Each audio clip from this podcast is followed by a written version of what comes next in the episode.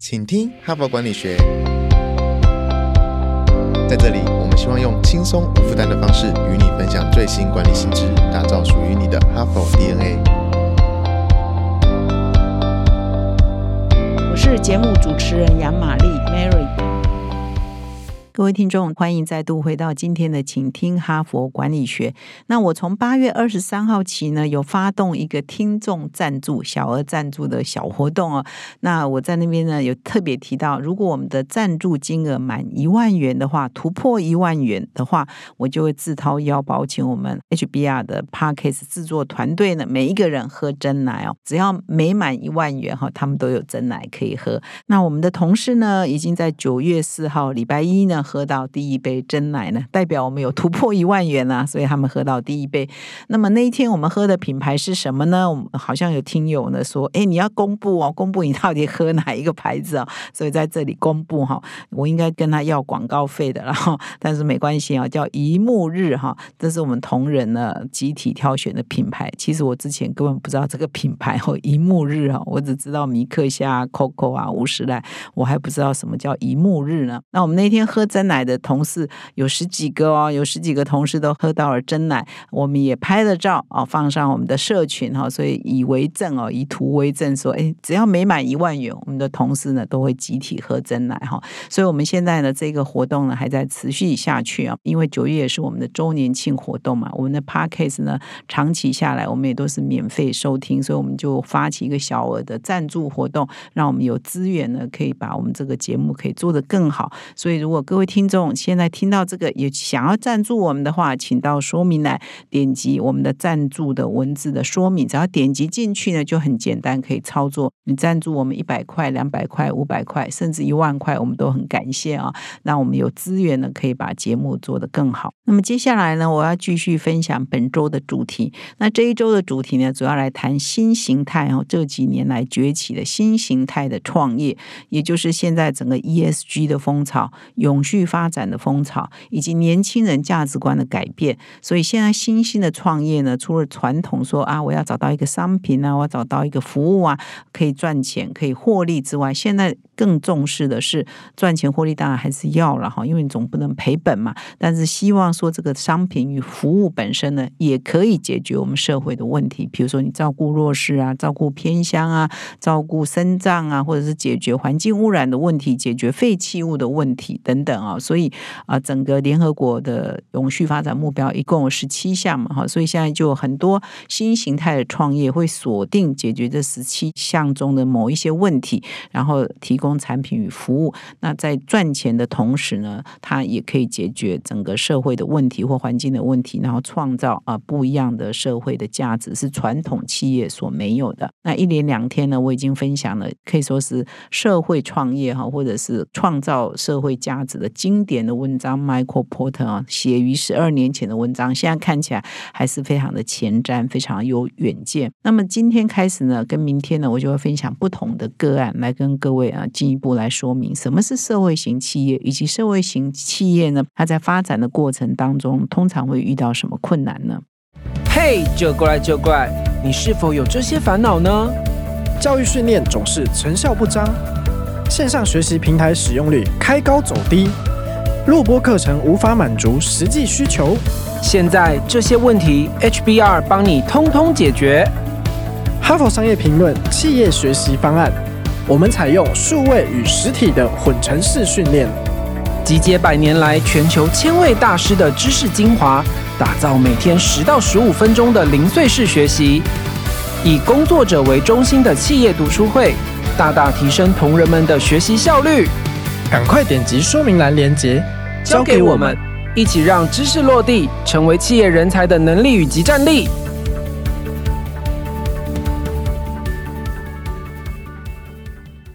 那么社会型企业或者是呃社会创新企业啊，通常呢会有什么困难呢？就是因为他还要肩负一个使命，就是他希望创造社会的价值，解决社会的问题，比如弱势的问题等等。他通常呢就包袱比较多啊，限制就比较多，然后可以获利呢，通常也就因此会比较低。可以评估到人才呢，最优秀人才可能呢，因为他要发展更好的前程嘛，所以他可能也不太愿意进入这样的一个企业。内服务，所以它受限于资金、受限于市场、受限于人才等等的限制呢，通常它会有一个比较致命的问题，就是它做不大。它比较小，然后它资源也比较少，所以它要成长，它要扩大，通常也有很多的限制。可是呢，呃，现在呢，已经越来越多啊，一般的大型企业哦，他们也要发展他们的 ESG，所以他们也通常呢，也愿意提供一些资源呢，来协助啊这些社会型的小企业、呃中小型的企业，甚至是偏呃微型企业哈，想要跟这些企业合作。那在这样的过程当中，大企业手牵手一些微型的社会型企业。其实也不是他愿意牵手你，他愿意支持你啊。这些社会型企业就觉得哦很棒啊，我找到一个富爸爸。通常他们也会害怕一些问题，比如说我会不会被吃掉啊？我会不会因为要跟大型企业合作，它有很多的规范，它有很多的规定呢？以至于我原来坚持的一些社会价值就不见了，就没有办法坚持下去了哈。那么现在呢，这样的问题呢是蛮常见的，也有很多文章跟报道在分析这样的趋势。那今天呢，我就选了一篇文章，是哈佛商业评论上的短个案。各位听众如果常常听我的节目的话，就知道说，我们哈佛商业评论每一期呢都有一个经典的短个案。那这个个案呢，是从一个企业真实经营的情境啊，一个情境式的个案，但是它都是在立基在真实的啊整个产业发展的故事。它通常有一个企企业的原型啊，然后根据这个原型，他所碰到一些问题，然后再把它改写、改编成为一个上课用的一个个案。那我们也在三年多前呢，开始把这个个案教学的方式引进到台湾，所以我们已经进行大概快三年的个案教学，也受到我们的很多的读者喜爱哦。那么今天呢，我就试着哈来分享一篇我们哈佛商业评论的个案。通常呢，我的 podcast 很少分享个案，因为个案呢讲起来比较困难，因为它是。一个两难的情境，一个模拟的情境嘛，我要用空中用说的哈，是挑战比较高的，所以我今天来挑战一下高难度。那么这一个个案呢，是由我们台湾的教授所共同和谐的，包括我们清大的谢英哲谢老师。台科大的翁晶晶翁老师，以及国立清华大学写这篇文章的时候，他还是博士候选人哈，易立祥啊，由他们三位所共同合写。那 HBR 上的短个案呢，其实我们除了多年来一直都是美国啊翻译过来的，那我们也是在过去五六年来刻意的啊，非常努力的邀请很多跨校的老师们来共同合作，我们来写出本土的短个案啊。因为对读者来讲，对我们的学生哈，我们后来在教授。这个个案教学领导者学程教授的也大多是本土的短个案，因为对我们的学员来说，或者是对这个听众来说，对读者来说，本土的短个案它的接收度啊，因为是本土的情境嘛，或许大家的理解度更高。然后经营的环境都是在台湾嘛，或者是台商在海外，也都是我们同文同种可以理解的文化的差异是不大的哈，可能只有产业的不一样跟情境的不一样，所以大家读起来呢，或学习起来。呢，也更有感受，会更高，可以同理的状况也会更高。所以呢，我也利用这个机会，今天来突破一下，创新一下，来分享其中的一篇短个案。那这一篇短个案的标题呢是社会企业的长远之路哈，真的很难了。我刚刚已经有前提有讲了，社会企业要撑得很久，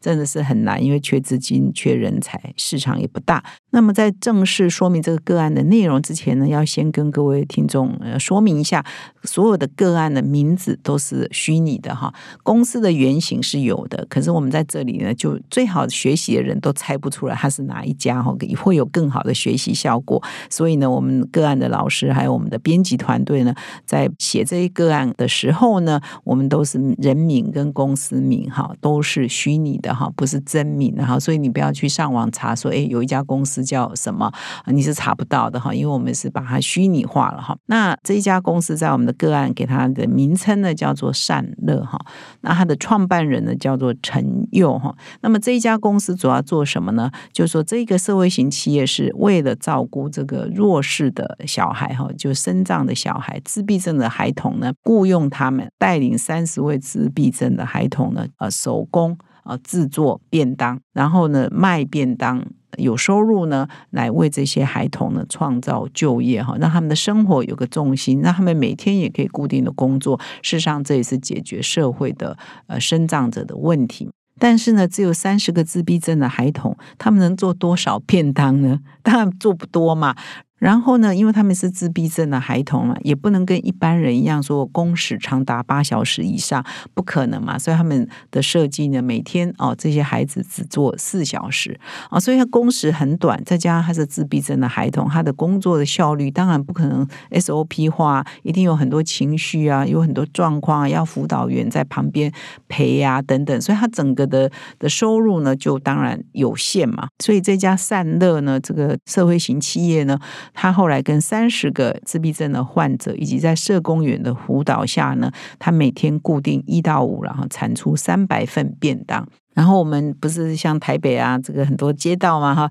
就上班族中午吃饭就会出来，然后很多人会在路边卖便当嘛，哈，所以呢，他们就是这样的销售模式，就是中午的时间呢，就分派到办公区域人比较多的上班族比较多的那些地方呢，然后就把便当销售出去嘛。那通常也都可以完销哦，但是呢，你只有三百分呐，那你还要社工辅导啊。所以呢，就经常处于快亏损边缘哦。其实没有亏损就已经很了不起了。那么个案里头描写的这个创办人陈勇呢，创办这个善乐的这家社会型企业已经三年了哈，所以三年来他们卖便当也慢慢卖出一点点知名度了哈。所以呢，每到中午呢，上班族放风出来找便当买便当的时候，也有很多消费者是愿意支持他们的哈。因为现在的确是比较年轻的、比较有这个永续发展概念的、比较照顾弱势概念的消费者，他们是愿意支持这种社会型企业的哈。所以他们便当然，每天都是玩笑的哈。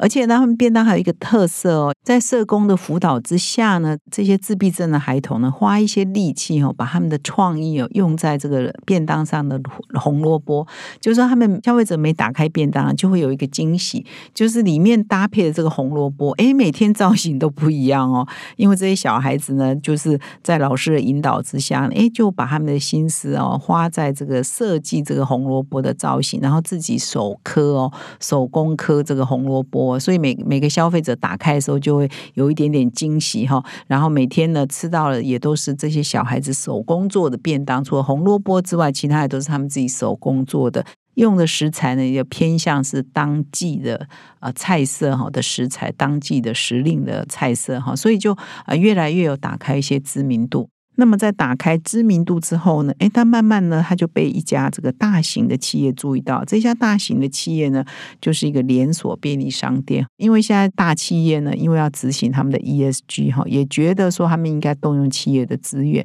来协助一些弱势团体哈，或者是环境的保护。所以呢，他们就注意到陈佑的善乐哈这个便当的这个事业，所以呢，主动呢提了一个案子给陈佑，说：“哎，你要不要跟我们合作啊？我们的商商店呢，可以有一个专区啊，可以呢陈列里面的便当。那么创办人陈佑呢是很心动的哦。为什么呢？因为他创办这个社会型企业，其实真的蛮苦的哦。三年来呢，其实很多伙伴呢，就是员工了来了啊，又走了哈。因为就是很辛苦嘛。那这个获利呢，也不一定是很好嘛。那而且做的事情就一直重复嘛，就是带着这些自闭症的孩子做便当，然后中午去买，然后就这样哦。所以他们也觉得，哎。一段时间后没什么新的发展，所以呢，公司大概规模就是永远这么大，做不大，然后可以照顾人也也不多，所以离职率呢其实也蛮高的。所以作为创办人呢，他其实哈没有说出来的苦是真的很累了哈。虽然感觉起来还是蛮风光的，很多人也知道他创业，很多人也肯定他创这个业，但是他真的经营的蛮辛苦的哈。所以当这个大型的便利商店来跟他提案的时候，他其实是蛮心动的。但是呢，这个大型的这个连锁便利商店提的案子呢，其实呢，跟他们原来社会企业所坚持的这个原则呢，是有一点点抵触跟矛盾的哈。他是怎么提的呢？因为便利商店的家数很多嘛，全省几千家嘛，可是散热呢，一天只能做三百个便当啊，所以量不大，怎么配合呢？所以啊，便利商店提的方案是说。你必须要把量做大，所以呢，他就提出说：“哎，我们中央厨房，我们便利商店的中央厨房可以负责你的米饭配菜。那善乐呢，只专注在做这个配菜的半加工。换句话说，这个半加工特别指的是，哎，像胡胡萝卜啊、红萝卜啊，你把它做一点造型啊、可爱的造型啊，所以你们就只做这个就好了。其他这些基本的煮饭啊、煮呃一些菜色、一些配菜啊，就我们来帮你做就好了。”那么这一款便当呢，以后呢就会便利商店啊，跟这个散热的联名哈，联名便当，因为企业啊，他做这个也是希望被 recognize 嘛，被看到嘛哈。他就可以省去这个散热的便当的上架费，而且很多其他的条件呢，都比一般的呃企业呢要去超商呢上架呢省掉很多的成本呐。因为这对企业来讲，它也是在照顾一些比较社会型的企业以及弱势的团体嘛，所以条件是很优渥的哈。可是呢，陈佑呢把这个企划案他自己很心动，可是他已经有疑虑了哈，因为他说，哎，如果是这样子，会不会跟他原来创立这个组织的一些宗旨是违背？的哈，那他把这个案子呢，又拿回去公司呢，跟他最重要的一个社工、一个辅导员谈，就是他在这边服务最久的那一个人哈，没有离职的哈，那一个伙伴呢谈了，他就把七万丢给他说：“哎，你看一下，觉得我们有没有合作的可能？”啊，没想到这个员工大大的反弹了。他说：“如果这样做的话，就违背了我们当初成立这个善乐的宗旨。哈，比如说现在是每个孩子工作四小时，那中午做完便当销售完了，下午呢，哎，就可以做一些课程，让小孩呢可以有一些课程可以上。那就下午呢就比较 free 嘛，哈。但是以后呢要生产大量的便当，哈，而且生产的是冷藏便当啊，所以呢现在呢要动用其他人来帮这些孩子一起做便当，那就失去了让孩。”孩子啊，就是他们都叫星星的孩子嘛，可以在一个安心工作场域发展他们的视性跟潜能，因为他们做那些雕刻啊、手工的一些，比如说造型呢，把红萝卜刻造型，事实上也是他们发展潜能的一个好机会嘛。那以后他们就标准作业流程嘛，他们每天都在刻红萝卜嘛，那这样子是不是失去了我们成立善乐的宗旨？而且现在这善热便当都是这些孩子自己煮饭、自己炒菜，整个做出来的。现在你。这些流程全部委托一个中央厨房来做，那这样还是我们的便当吗？哈，所以呢，内部人就激起很大的反弹然后至少这位最资深的员工他是反弹的，他甚至哈，我们常常说老板跟员工不和的时候呢，员工也会要挟老板哦，你如果真的要这样做，那我就要离职哈。所以呢，这个善乐老板陈佑呢也遇到这个困难哦，我如果跟便利商店合作，他就要离职，哎，那怎么办呢？哈。那所以听到这里，各位听众觉得要合作还是不合作？不合作的话，他就是要死不活，就这样撑着哈。那不同的阶段吸引一些有热心的年轻人来参与，可是他们来来又会去去哈，这个做不久。还是呢，要参与这个便利商店的合作，可他可能就吃掉你原来的这个使命哦，或者是原来的特色。那我知道听众听到这里，跟我们每次在上课的一样，通常会出现第三个选项。出现第四个选项哈，